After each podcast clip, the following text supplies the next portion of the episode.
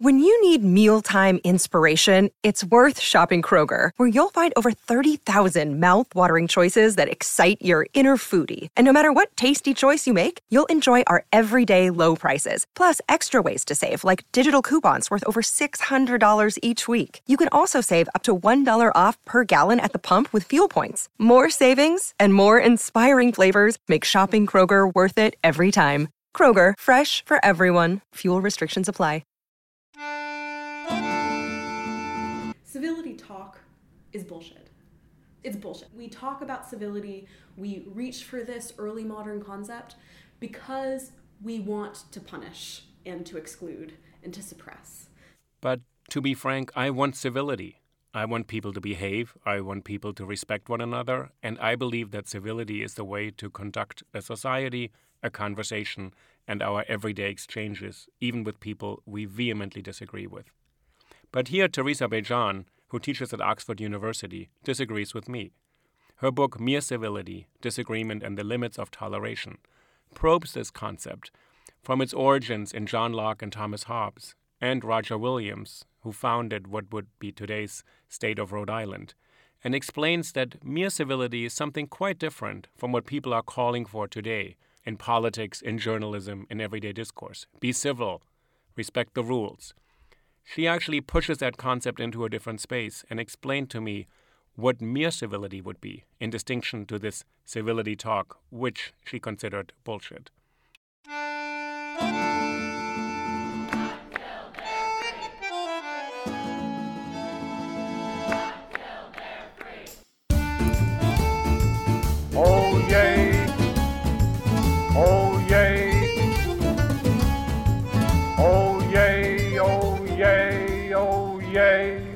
Willkommen, bienvenue, welcome.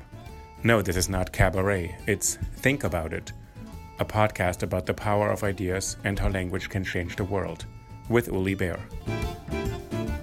I'm very happy today to be sitting here in New York City on a beautiful fall day with Teresa Bejan, who is Associate Professor of Political Theory at Oxford University in England, actually. He's come over um, to visit for some other things, so I really appreciate it, Teresa, that you're here with me today to join me on Think About It.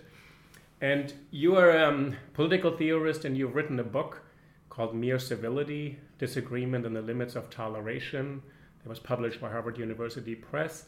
And that, probably to your own surprise, has proven so relevant in the current cultural climate, both here in Great Britain, all over Europe, in many democracies where you lay out a concept of civility that isn't quite the one that people invoke over and over right now. Do you want to start out by saying how you got interested in this topic, where you look at the kind of prehistory of our country's commitment to political disagreement that we cherish and value and think is an important part of democratic culture? Yeah, well, firstly, thank you so much for having me, and I'm so happy that we can have this conversation here in person. Yeah, my experience of writing the book, which began as my PhD dissertation, was you know, I had been working on the thesis for over eight years by the time the, it came out as a book and I was completely taken by surprise. I mean, not complete surprise because I'd chosen the topic and we're working on the topic and kind of was interested in the way that civility constantly cropped up in American political discourse. But I was totally taken by surprise by the timing and the fact that it came out right around the 2016 presidential election suddenly meant that I was getting lots of invitations to come and talk about civility to people who I was unaware, you know, had interest or paid any attention to monographs about 17th century intellectual history. About Locke and Hobbes and Roger Williams, right. who was the founder of what's today's Rhode Island. So you did historical study of the origins of this concept or where you think it originates. Yeah. You also written about how it has a prehistory, sort of with the Stoics and Greek philosophy, but exactly. you're focusing really on sort of 16th and 17th century British thinking in the American colonies. Right, so that's absolutely right. So, in a way, it's been a really edifying experience because the book, I mean, it's written with popular debates and current events in view, but it's very much a scholarly work of academic intellectual history and also political theory. And so, what, what I'm really interested in is how this concept of civility kind of coalesces in the 16th and 17th centuries in debates about religious tolerance.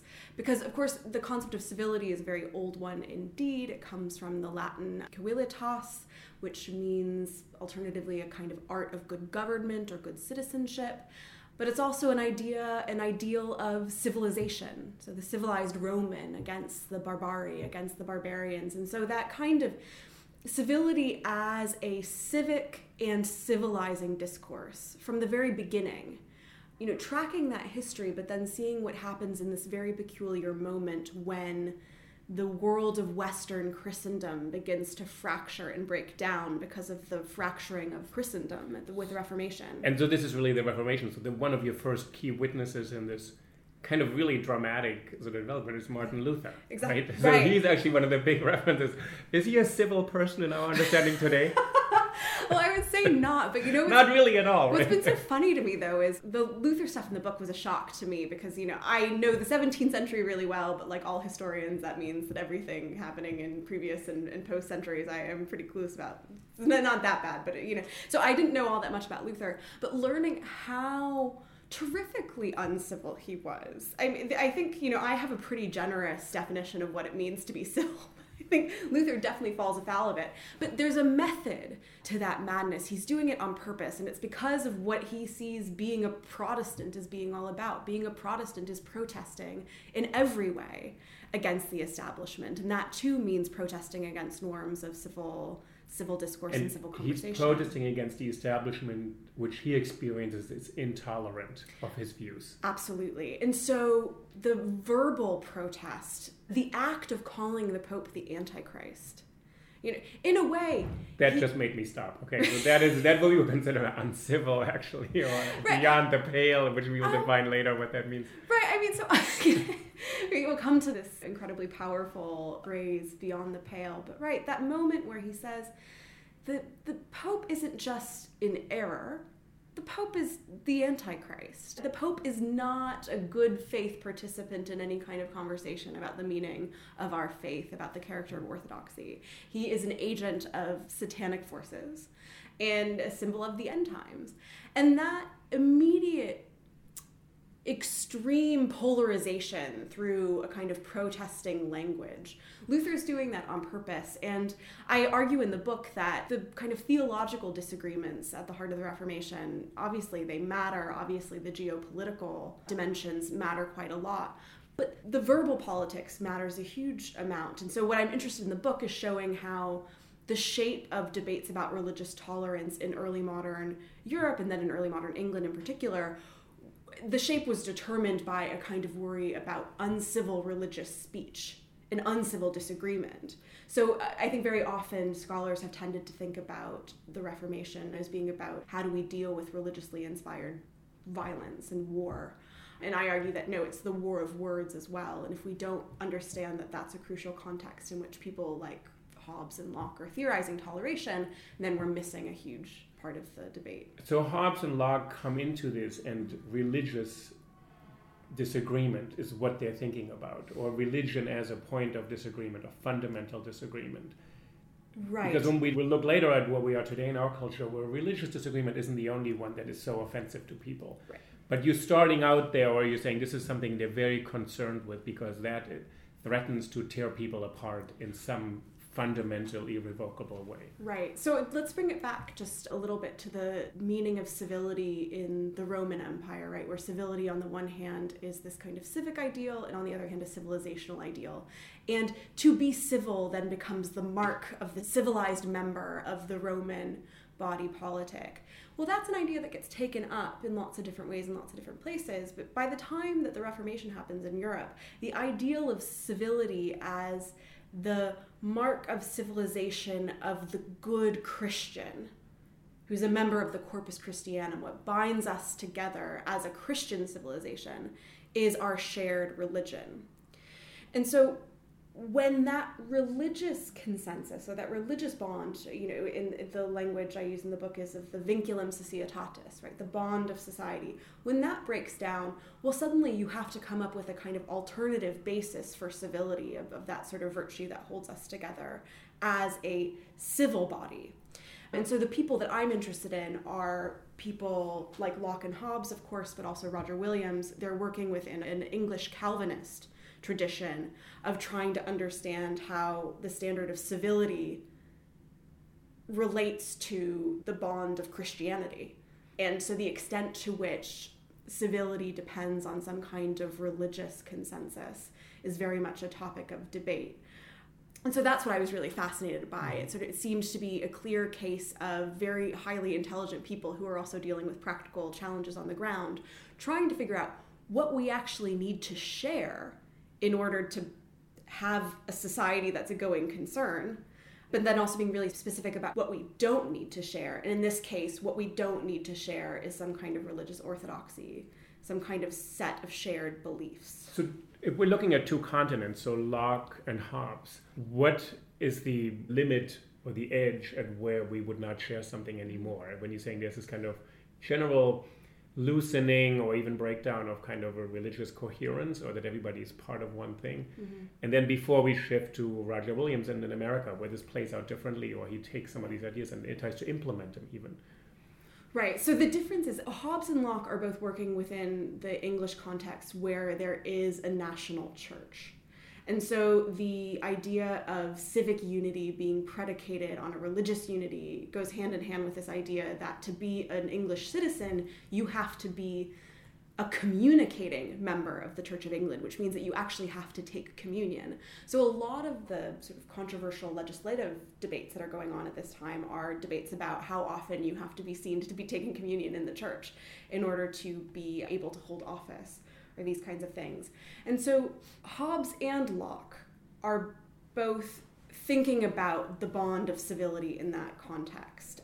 Hobbes, I think, you know, he basically wants to say, you know, this attempt to impose orthodoxy in thought, to try to have people think the same thing, to have a kind of consensus, that is a recipe for warfare. We see that falling. We see what's happening in Europe that's falling apart.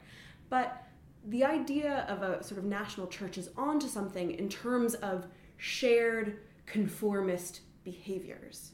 So, where we all come together and profess to believe the same things, profess our allegiance to the sovereign. Like a performative politics. You it, at least you're doing the same rituals. You show up on Sundays or Saturdays, whenever it is, to the same things, absolutely. and people see you. So there's a kind of bearing witness to it. So you're seen, which makes you, in the eyes of others, also you would look dishonest or hypocritical if you went on Saturday or Sunday and did this, but then acted. So there's a kind of social obligation instituted that has doesn't have to be enforced by violence all the time. So I think that's right. I mean, Hobbes. I mean, we have to remember it's Hobbes. I mean, Hobbes keeps open the idea that all of this will be enforced because ultimately it relies on the coercive apparatus of the Leviathan state.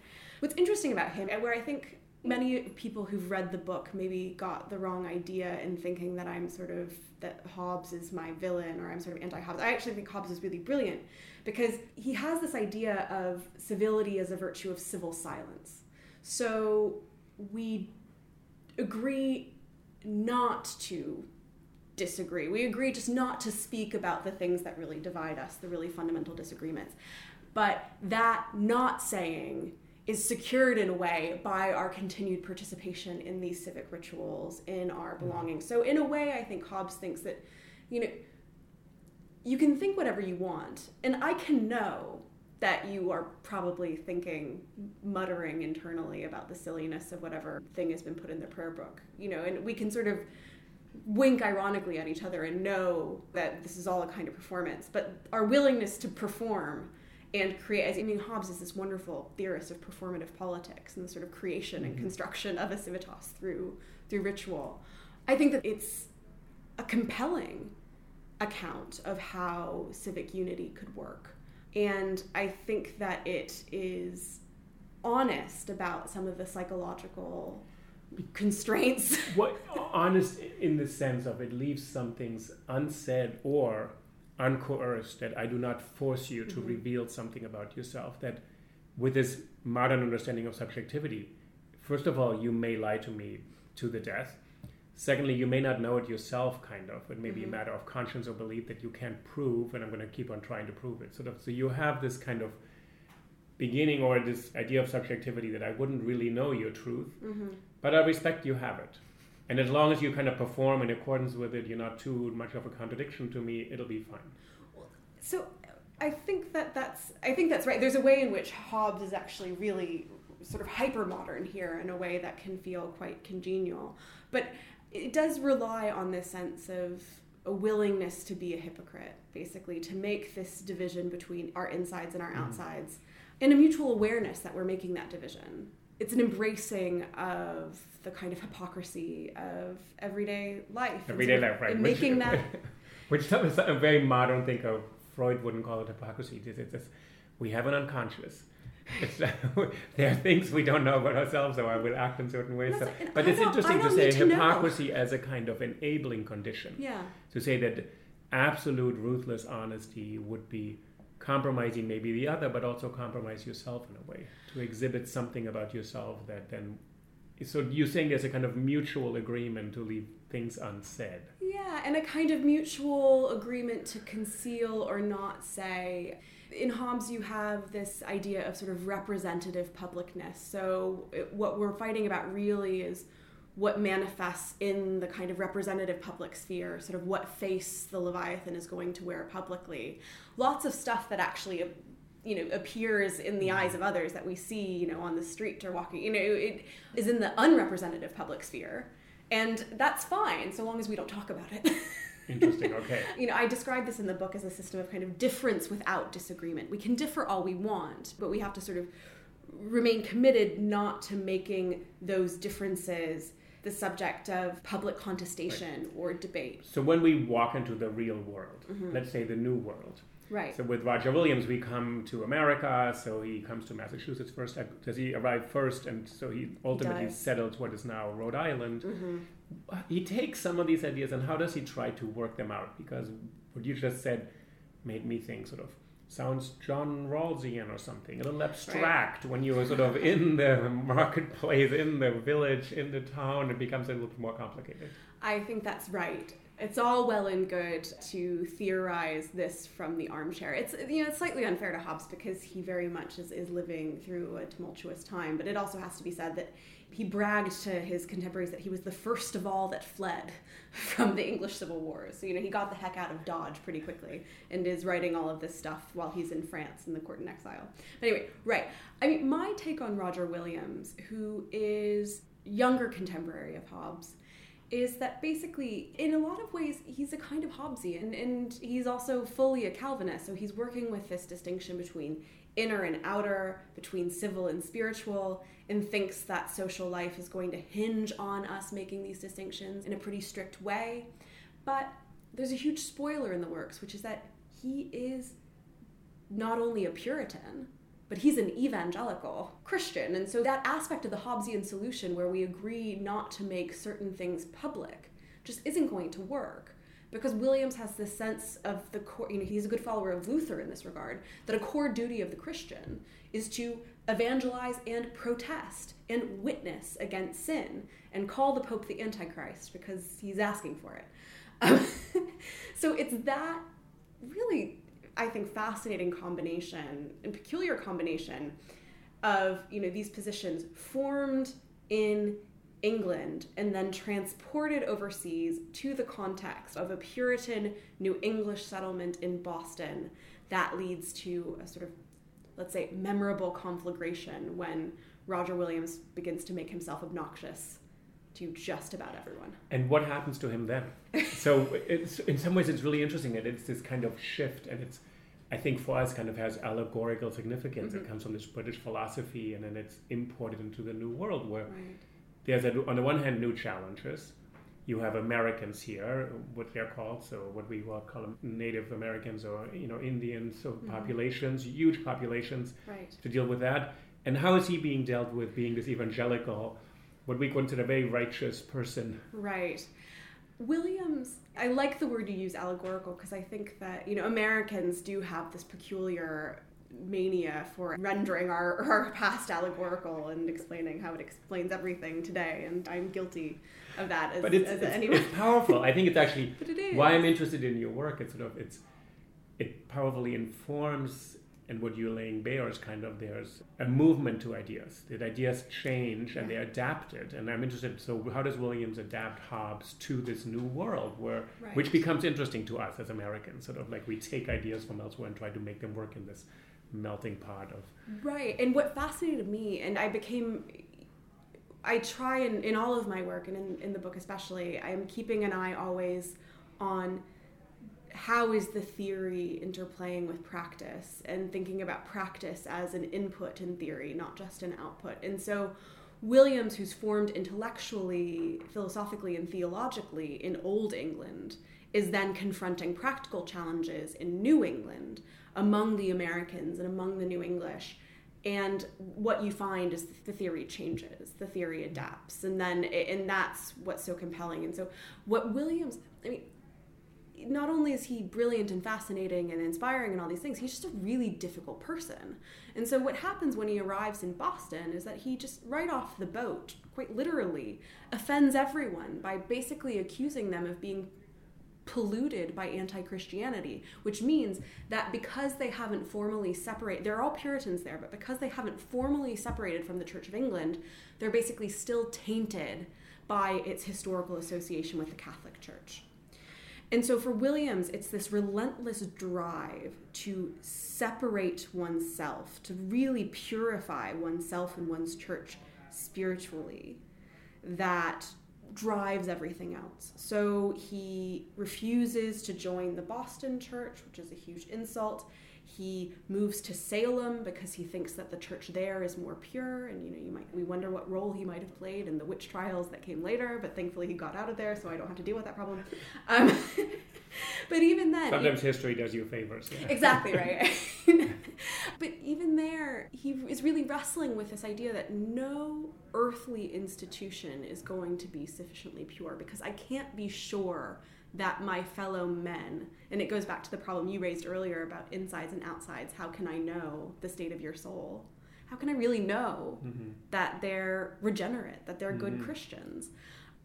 That's sort of the beginning of Roger Williams's sort of journey, and this is the allegory comes out. He's trying journey into the wilderness, right? Although you know that's the romantic way of describing it. Really, what happens is, he's made himself so obnoxious and promised to stop publishing these incendiary things over and over again, and then keeping you know reneging all the time. That finally the Bostonians are like, oh, I cannot deal with this guy, and they want to deport him back to England. But then he escapes in the middle So of the much for free speech at that moment in Exactly. America, right? Exactly. So anyway, so then then he goes off and takes refuge with Wampanoag tribe first, and then the Narragansett, and of course this is an uncomfortable fact for many Williams scholars and sort of super fans, of which there are there are, there are many, is that you know the reason that he knows the American tribes so well, and the reason that he's friends with them is because he has been working among them as a missionary. That's why he knows their languages. That's why he knows their ways. It's that missionary connection that then leads him to found what will become Providence Plantations in the colony of Rhode Island. But Providence Plantation, which becomes Rhode Island, as you're saying, they're super fans because it creates a model.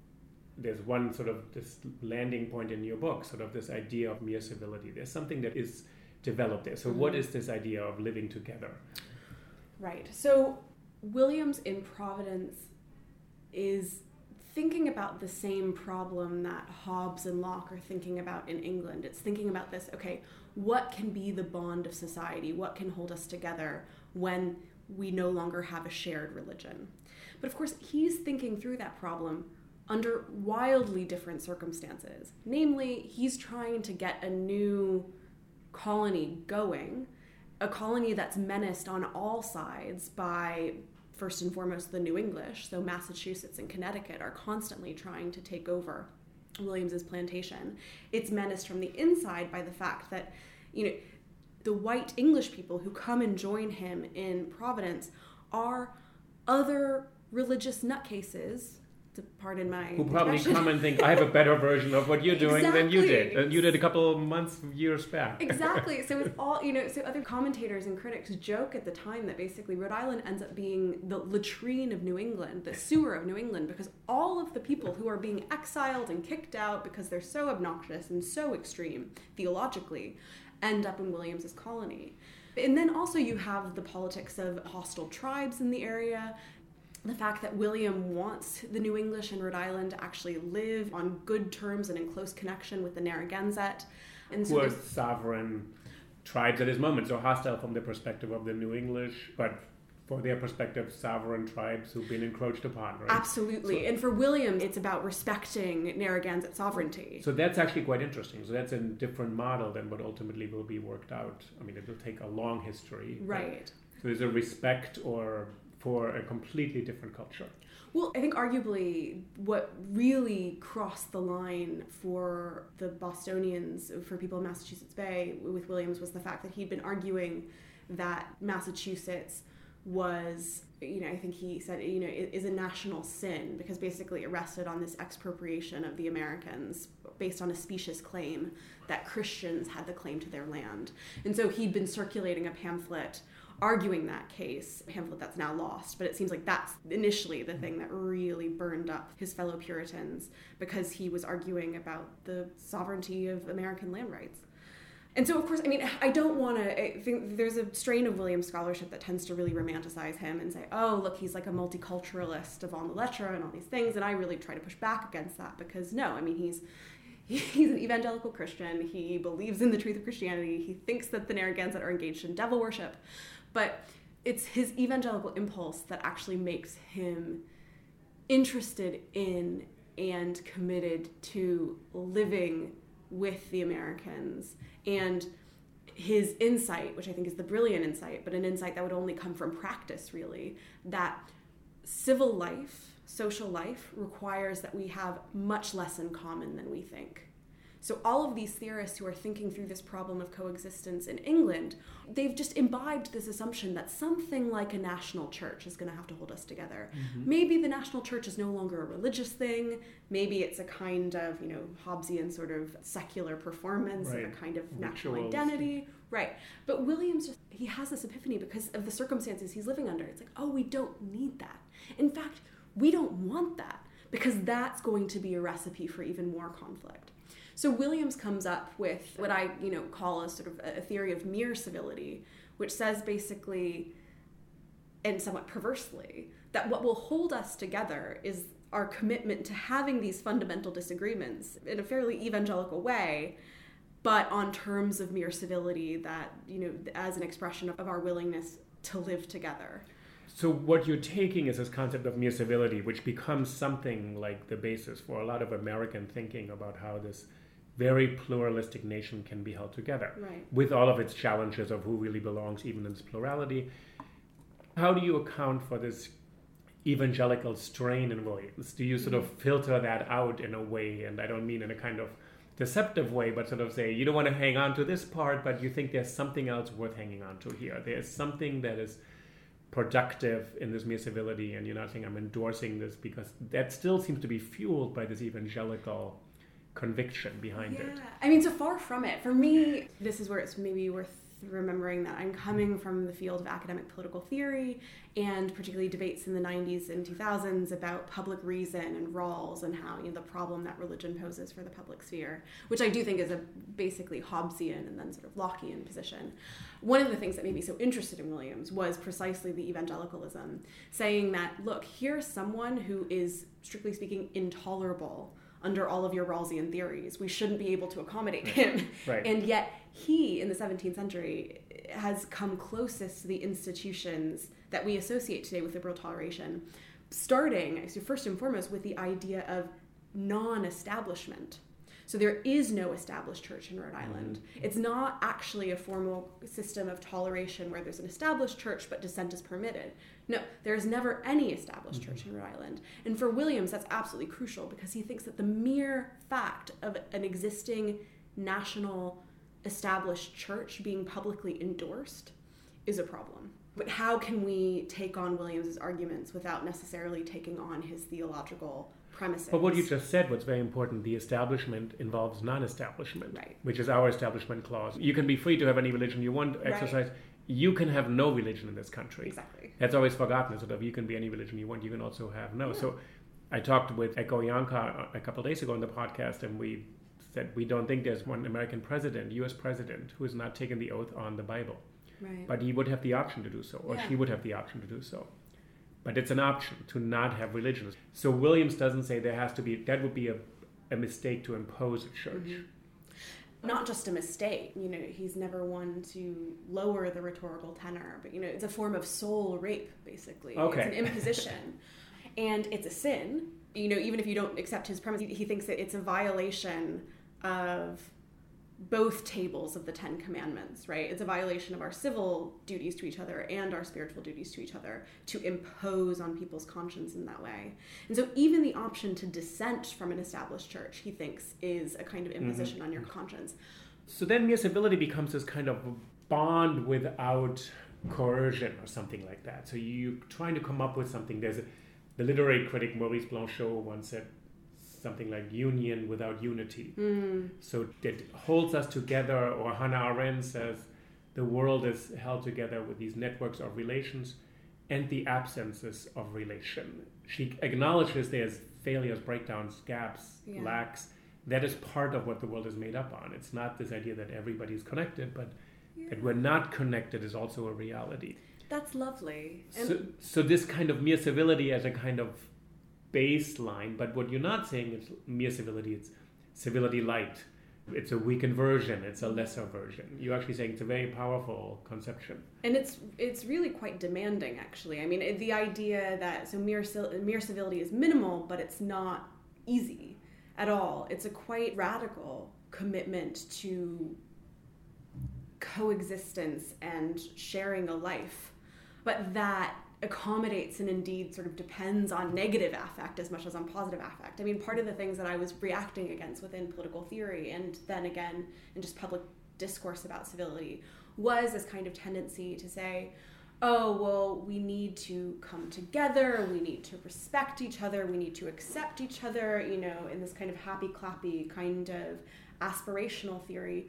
Whereas what I thought was really interesting about Williams was that I think he sees that there's something really inapposite about aspiration when dealing with this problem. And so long as we are relating, even if we're relating negatively, that itself means we're meeting the bar. And how does this play out in the difficult cases? So I think some of the people you've been engaging with is sort of Jeremy Waldron, mm-hmm. Martha Nussbaum, John Rawls, which I've had Jeremy on the podcast. Right. You know, he has an understanding of civility as sort of it is needed at some point to actually stop short of where he says there are harms to dignity that yeah. are irrevocable because they exclude people from the public. So mm. they put them beyond the pale, which I love them when you define this. Tell us where this idea comes oh, yeah. from beyond the pale because it comes up so much in these conversations. It's actually from Ireland, I believe, right? So can yeah. you just tell us what that means? It's so funny. It's one of these places where, uh, again, you know, in academic political theory and political philosophy, we often have the conceit that we can think about these problems detached from history, that history is distraction. But Beyond the Pale is such a great example right. of words and expressions carrying their histories with them and histories of exclusion and oppression. Um, so the pale derives from the Latin palus, which means stake, sort of fence stake. And historically, the Pale was the geographic area around Dublin, where so Dublin was the base of the English conquest of Ireland. And so, you know, this is an older history. So I think the Pale really kind of settles around 13th and 14th centuries.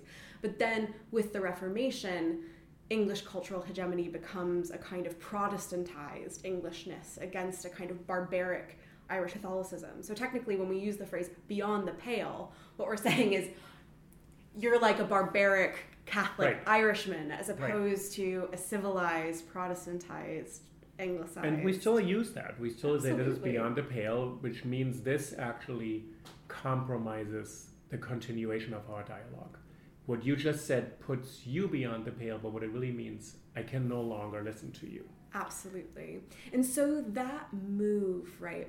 I mean, in, in a way, I mean, I've, I've had, I find my disagreements with Waldron very productive and also with Nussbaum. What attracts me to the Williams position, and so this is maybe the more theoretically detailed side of the book and my argument, but it's basically saying that all questions of religious toleration actually raise three questions. So there's always a question of how much difference can we bear? How much do we have to share in order to make that difference bearable? And then where do we draw the line? And I feel like most conversations about civility, civility is always an answer to the second question. It's sort of what do we need to share Right. in order to make our differences bearable and continue to have a society. We define civility, we theorize civility as an answer to the second question, but then we mistake that answer to the second question as an answer to the third question. So once we've defined civility, anyone who fails, who falls short of that bar, is beyond the pale. We've drawn the line. Tell me again the three different categories. Second one is what we share. The Right. first one is How much difference how much can we bear? Can we bear? So, So the amount difference would be if you're not part of what I consider even part of the human race, because you are a devil, right? You're not sort of all the terms that we've seen throughout history. You are not civilized. You're a savage. You're a native. You're barbarian. You're You're all those different things. You're anti-Christian. exactly. You're not one of us in a in such a fundamental sense that you're not really part of the human race. The naive, intuitive answer is, well, no, you can't live with devil worshippers. I mean, they're worshiping the devil. But someone like Williams is going to say, well, actually, no, no, no, you can. You can live with devil worshippers so long as we share this something else. And so then, okay, well, what is this something else? Mhm. Well, it's mere civility, it's a sort of minimal conformity Mhm. to norms of respectful interaction, doesn't rely on actual respect, which is crucial.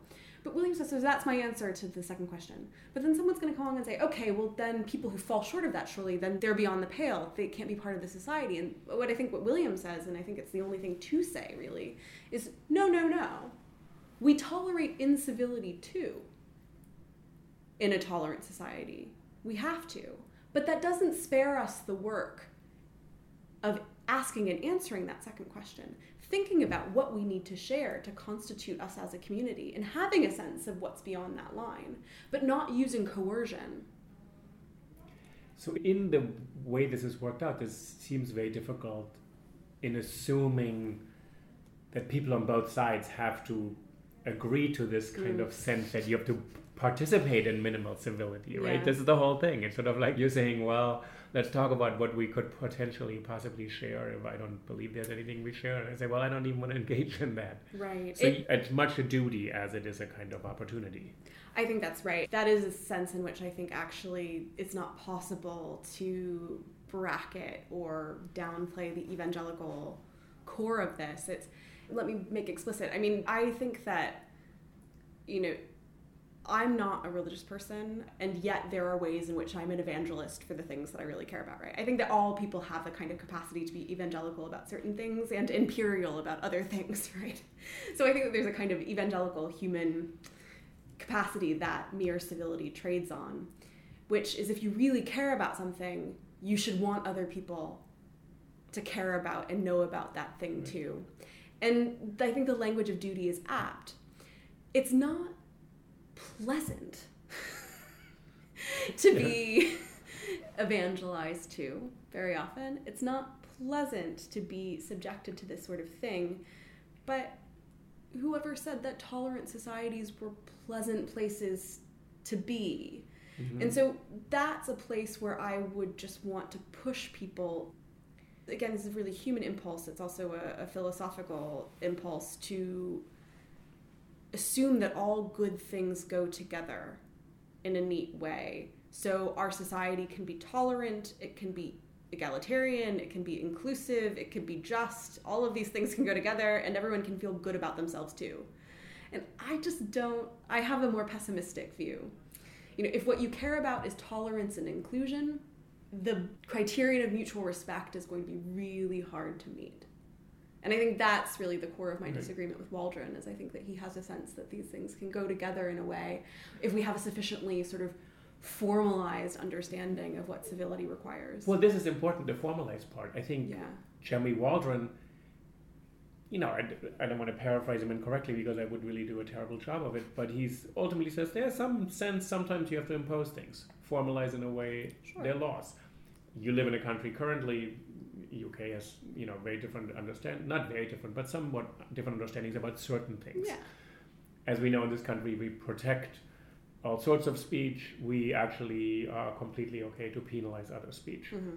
commercial speech is much more regulated commercial interest is protected above dignity you know if i if i libel you as a public figure who benefits from your reputation you can sue me on that if it actually detracts from your potential income if I insult you as an individual, you can't litigate as easily. Right. That's interesting. So those are those differences. I don't want to go into sort of why this, but more. So Waldron says, well, some things you're going to have to impose. Sure, absolutely. And, you know, and as we know, also they change over time. The courts rule differently. It's, there's not a mm. static interpretation of the law. I think there's a bit of a misunderstanding that the law is absolute and always been the same yeah. and self-enforcing. But so you're saying you would shy away from trying to impose that, but you are not shying away from saying it's going to be hard on people. It's going to be really difficult. They have to put up with things. I think there are two important distinctions to make here. Firstly, just to acknowledge, I think the point you've just made about the contingency of ideas of free speech and civility in different national contexts and even subnational contexts is really crucial. And I would say, you know, it's not that here history really matters and the kind of parochialism of a lot of theorists who think about these issues who are theorizing in a particular context and assuming you know just as is often the case that somehow America's very strange free speech norms are sort of somehow oh. normative and then the, normative the and I've talked to you know really certified experts on free speech all of whom including the absolutists have said there's no such thing as absolutism of course. That's an absurd idea. If you believe, to believe that means all speech is always free even people who are absolutists recognize certain regulation right. is necessary. And secondly, that today's jurisprudence isn't the one that's always held. So right. it was different 20 years ago, 40 years ago, 60 years ago. So there's a contingency, but it's not arbitrary. Right. It's historically determined, and that's why we're doing this kind of work to think of what are the basic assumptions. Just hilariously, as a sidebar, I've been accused of being a free speech absolutist, which I find really amusing because I find I think part of my whole argument is that a lot of the debates that we have about free speech aren't. I mean, I think that the phrase free speech is pretty vacuous, that there are actually different concepts of free speech that have themselves have long histories.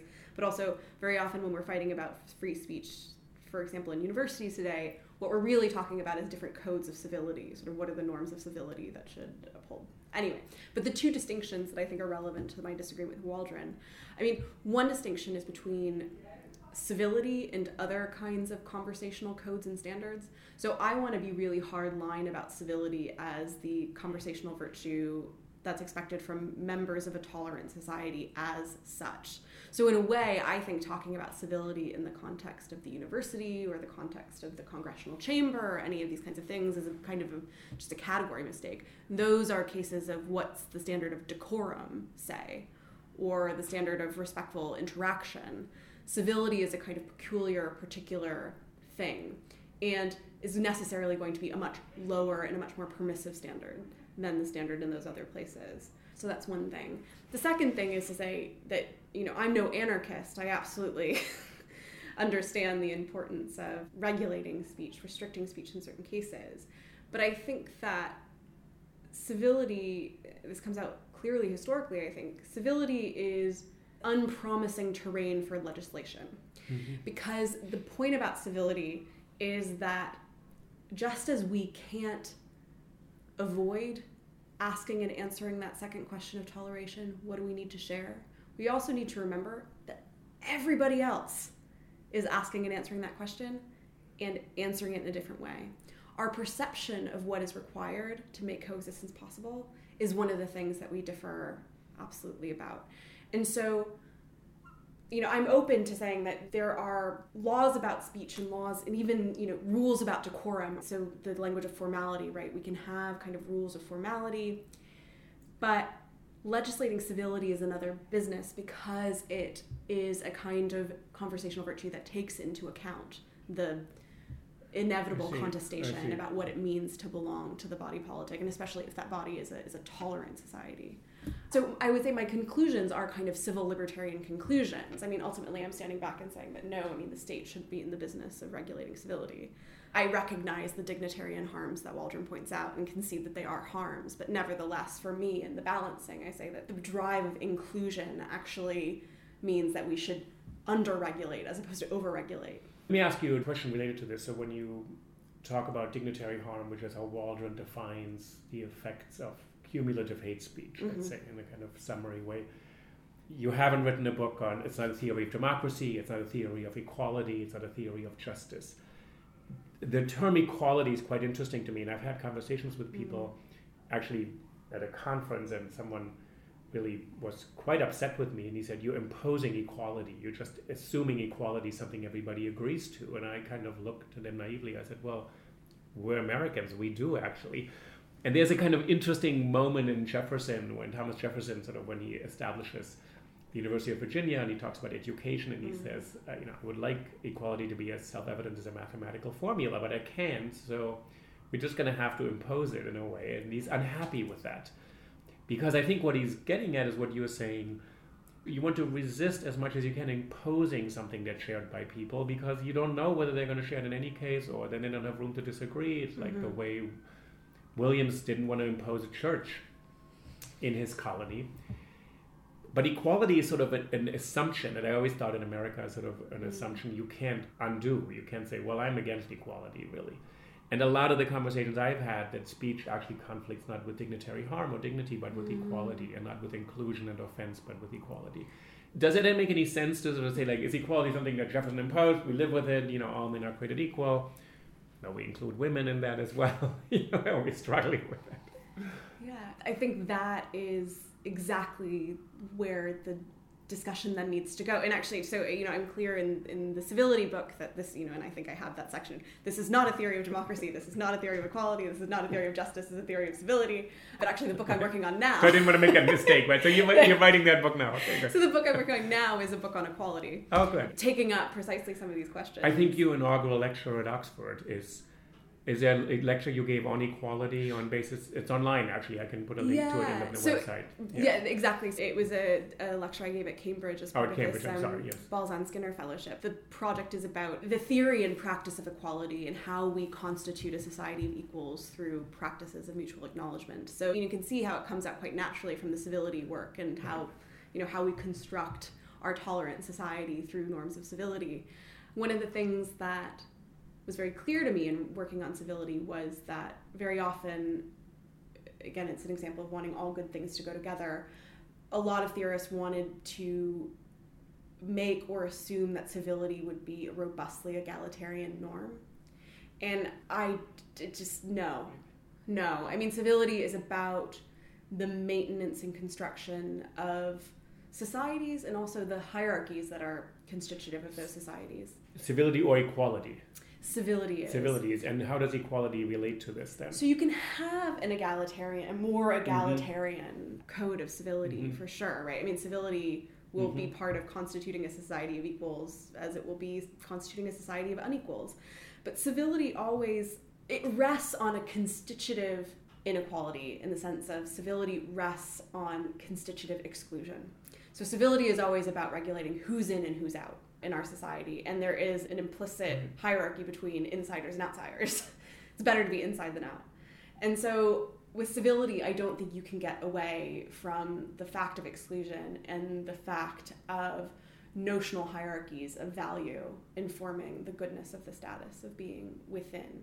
And so that that was the question that really got me interested in you know just the emergence of equality as a political ideal and sort of what it means. So in the new book, I'm it's a similar time period in that I think something important happens in the 17th century. But again, it's engaged with questions of high political theory on the one hand, and so equality as a kind of quasi mathematical principle. How that kind of language of talking about equality is also meeting up with, being inspired by, but also pushing back against a kind of down and dirty discourse of sort of social practices. Mm-hmm. You know, mm-hmm. how do we acknowledge one another as, as equals in Christ? How do we acknowledge one another as equals as citizens? And that business of always kind of trying to acknowledge equal status, but at the same time inadvertently condemning people to a lower status, making the distinction of, oh, well, my equal status relies on constitutive exclusions, like, you know, my status as an equal and freeborn English man rests on knowing myself to be other and better than English mm-hmm. women or non-English men, etc. So those sorts of dynamics I think are really fascinating and you know the question of how do we constitute a society of equals is one that I'm wrestling with as a as an academic, as a citizen, as an immigrant, all of these things.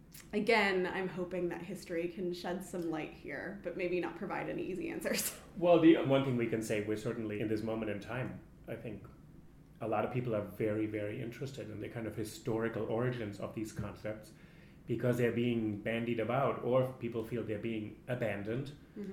or misused.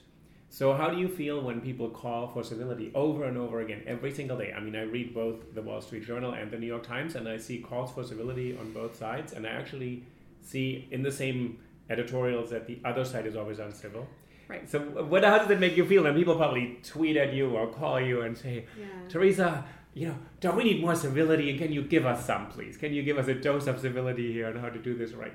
right. I mean, so on the one hand, I'm edified. People should always call me asking for advice because I'm always right.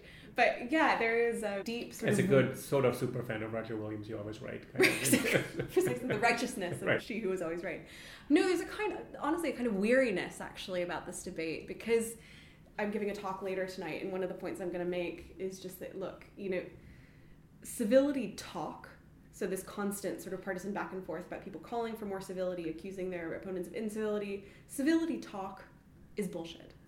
It's bullshit. We talk about civility, we reach for this early modern concept because we want to punish and to exclude and to suppress. Because civility, if we can adequately and successfully stigmatize our opponents as uncivil, then. So, what you're saying is what in your generation, millennials would say it's been weaponized the concept has been weaponized. So when I call for civility, I'm really saying, I'm actually saying, you're not civilized, you're beyond the pale, you're not adhering I to the rules, don't have you're unacceptable. to engage with you yes. at all. And free speech is not a dissimilar fate right now. It's I, I, weaponized pretty strongly if someone says free speech. Your setup is either being for or against, or against it, it, as if right. there's such a thing. And while you're speaking, you're being against it, or while you're speaking, you're being for it. And so, one of the things where I feel very fortunate to be in the position I'm in is to be able to say that, look, we can make a distinction between the discourse and the concept. I mean, the here I am very firmly a political theorist as opposed to other kinds of maybe cultural or social theorists. And just to say that because, you know, civility talk is bullshit doesn't necessarily mean that civility itself is bullshit. And we can use history and etymology and other forms of study to try to understand better why we keep reaching for this language, what's at stake historical models of how you know and just remember that history is a great way of reminding ourselves that things could be and have been otherwise. And that is just always a good thing to remember. I think that's a good thing. I think that is a that's been strangely a bit of a learning curve for many americans. Mm-hmm. i mean i lived through 9-11 in new york city and i kind of thought at that moment americans in my generation would have realized that things could change overnight but I think the realization that things tied to concepts which mm-hmm. are considered so immovable, so permanent, so static could change very quickly. Mm. I think that's a new realization for many people in the US that people from other countries realize their country could be different tomorrow morning yeah. or disappear in one day or institutions could change. So I think we're in this moment right now where people are grasping for these solid concepts and what you're saying history can teach us how they've informed certain efforts, experiments. Some have worked, some haven't worked, but we could learn that even relying on this concept, invoking it, is not going to solve this problem. Right. I mean, the sort of appeal to certain concepts as obvious and ours and uncontroversial as a way to sort of you know win an argument. I mean, you know, it's again we we always do this, but again, you know concepts like civility and tolerance and justice and equality. I mean, fighting about these things is permanent. Um, right. I, no, first of all, I want to thank you for taking this time and actually doing this work you're doing and doing this double work of the difficult historical theoretical work of kind of understanding and sort of explaining how these concepts of where they have originated, what they mean for us today, and then also taking this time to be on you know not just my podcast but actually making this available for people who don't have the time to read an academic study who don't have the time to write dissertations or go to lectures and i think this is critically important what you just said about these concepts we like so i am on the side of justice equality freedom truth and speech of course as mm. because i'm a good person inherently richard rorty said i think in 1998 or 99 he published this little essay achieving our country mm. which i've been teaching to freshmen for 15 years, and it was out of print for a moment. And there he says, why do some political groups, namely liberals, give up on certain terms so quickly, while the other side just uses them? The definitions are shaky no matter what, but family means one mm-hmm. thing, America means one thing, our country means one thing, being a patriot means one thing. And he said this one sidedness, that terms, he was not a postmodernist, Richard Rorty, but he said there should be more open to reinterpretation, to rigorous mm. reinterpretation. So I think your work is sort of to try to reinterpret this term civility so people can't just use it to beat each other up, essentially. But there's content there, and that matters. And, you know, I'm always running this risk of and partly it's just a risk of doing that. I'm, I'm very touched by what you've said because I've been doing a lot of, you know, we say public facing work, giving interviews, giving talks, these kinds of things, writing popular articles, and it's really time consuming for a young academic to be doing these things. But I do think it's really important because I'm committed to the idea that these concepts are contestable, the meanings change, but there's content there and it matters.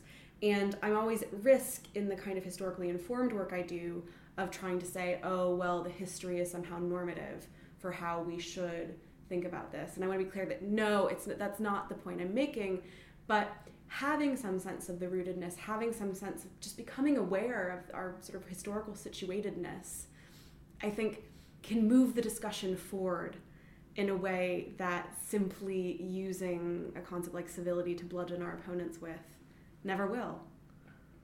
Right. That's the hope. So, Teresa, I'm going to put the links to you, so some of your other talks on the website. Your book's called Mere Civility, Disagreement, and the Limits of Toleration. I now look forward to your next theory of equality. Absolutely. so thank you so much for joining us today on the podcast. Think about it. Thank you for having me, and it's been an absolute pleasure. Great. Thank you. Great.